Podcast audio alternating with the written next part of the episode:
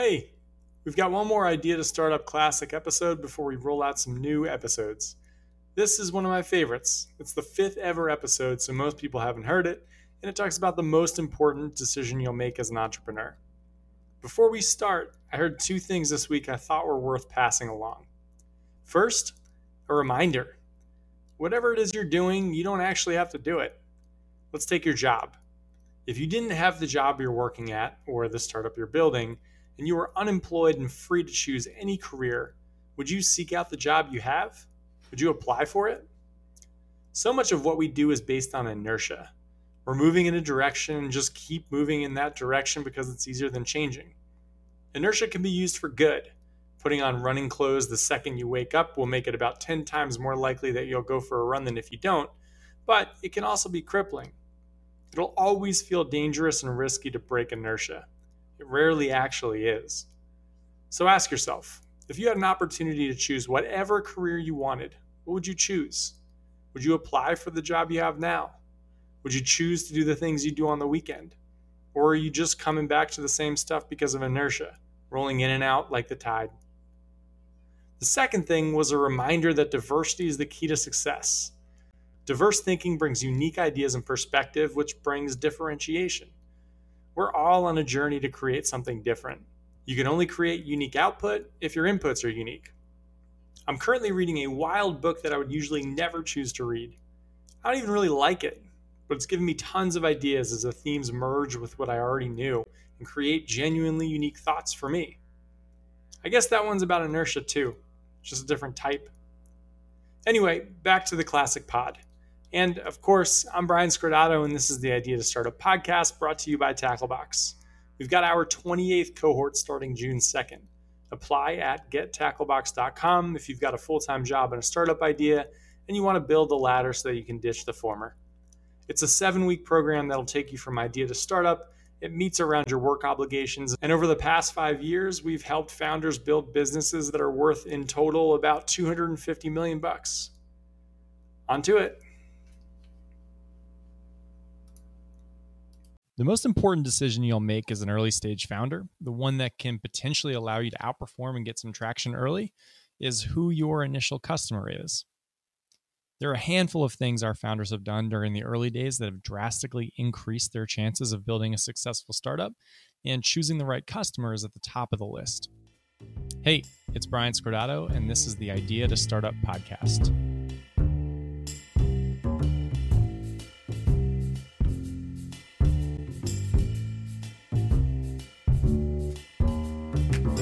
Today, we're going to talk through choosing your initial customer. We'll lay out some tactics and a framework that'll give you a great chance at doing this correctly. We're going to do it all through the lens of one of my favorite Tacklebox founders, Jess.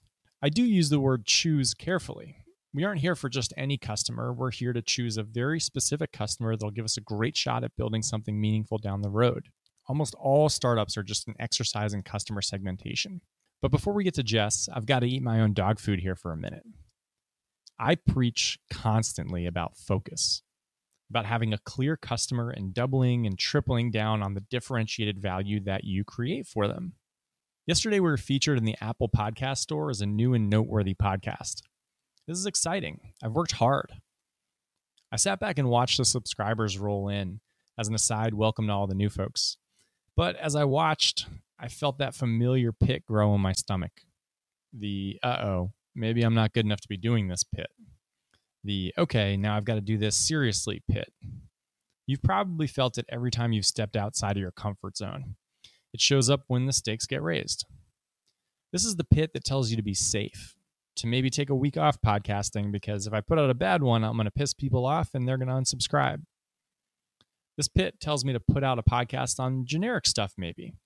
Just play the hits so everyone can get something from it and give me another week to prove myself. When I say it out loud, it sounds ridiculous, but that is hardwired into all of us to be safe.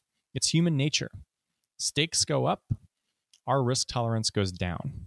And safe in startup terms means broad. It means you don't want to lose any customers. It means you don't want to leave anyone out. Loss aversion strikes again. This will happen to you. It might be when you send out your first cold email or the first time a customer signs up or the first time you've got to speak with a potential customer about what you're doing. To help, there's a mental model I use in these situations. I call it the startup smile curve. It's a graph, so it doesn't make a ton of sense to do over an audio podcast, but I'm going to try and explain it anyway. I'll pop it in the show notes too. The startup smile curve is basically a graph that looks like a big U. It kind of looks like a smile. On the x axis is the number of customers that you're serving, and on the y axis is the amount of value you can deliver to them. The basic idea is early on, when you have very few customers, you can provide a ton of value.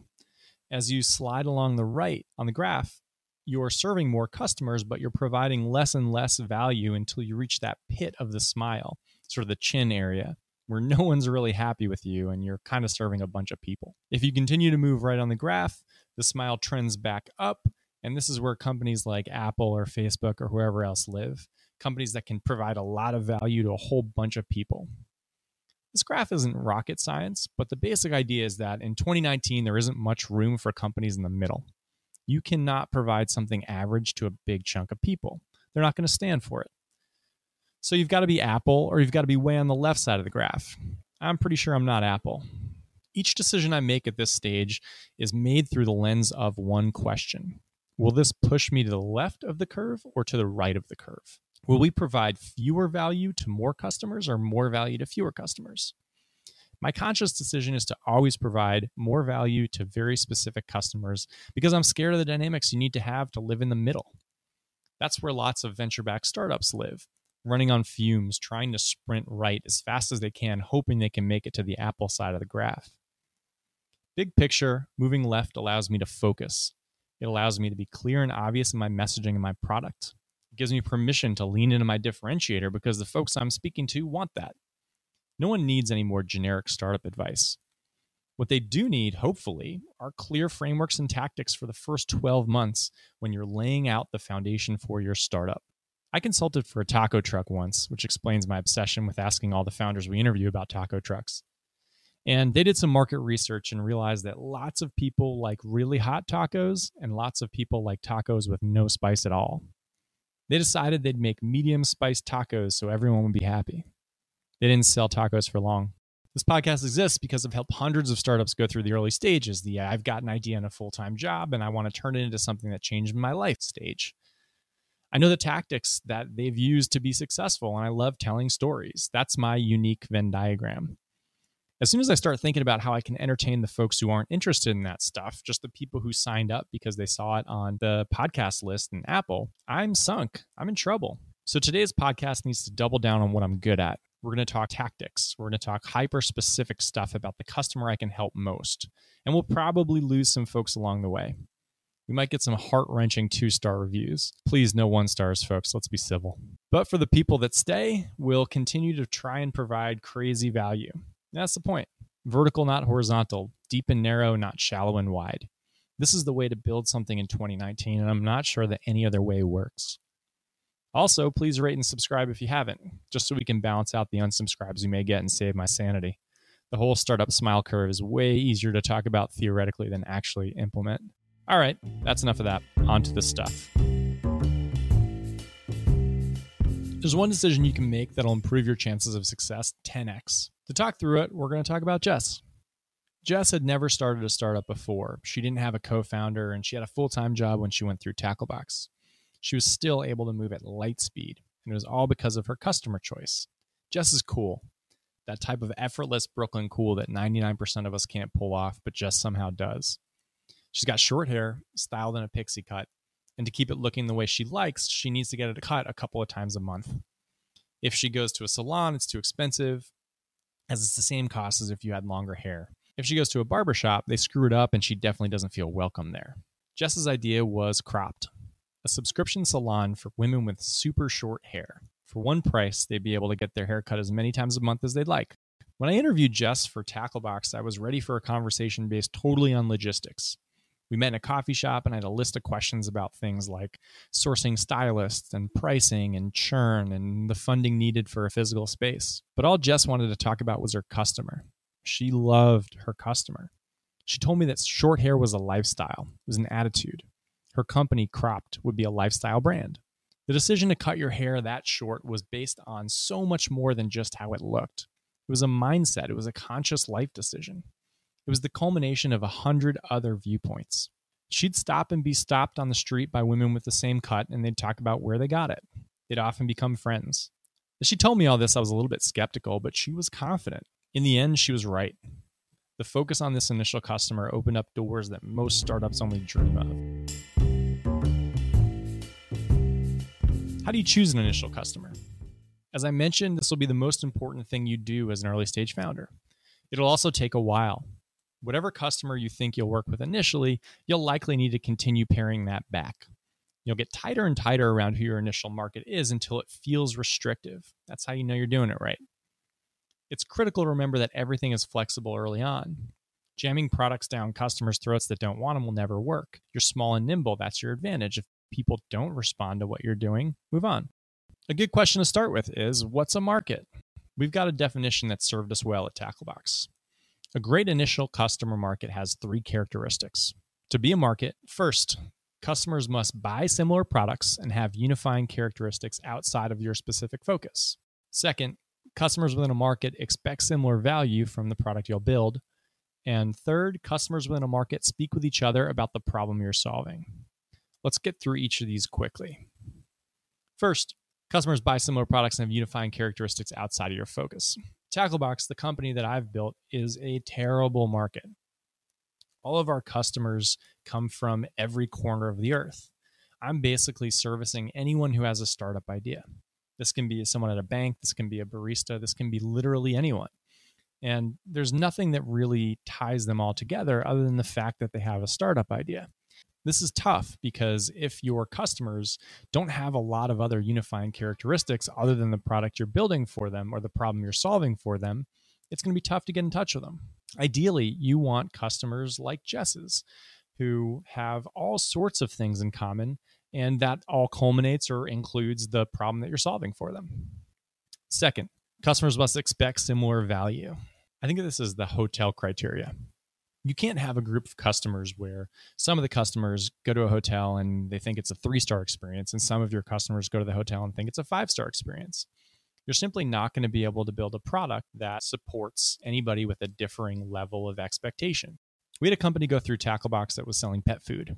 Our founder put up a whole bunch of Facebook ads for the pet food and got customers from all over the country. Unfortunately, this is useless there's no way to build a product for all of these different types of customers early on. You just don't have the budget to do so. So some customers will be happy, some customers will be sad. Third, customers must speak with each other.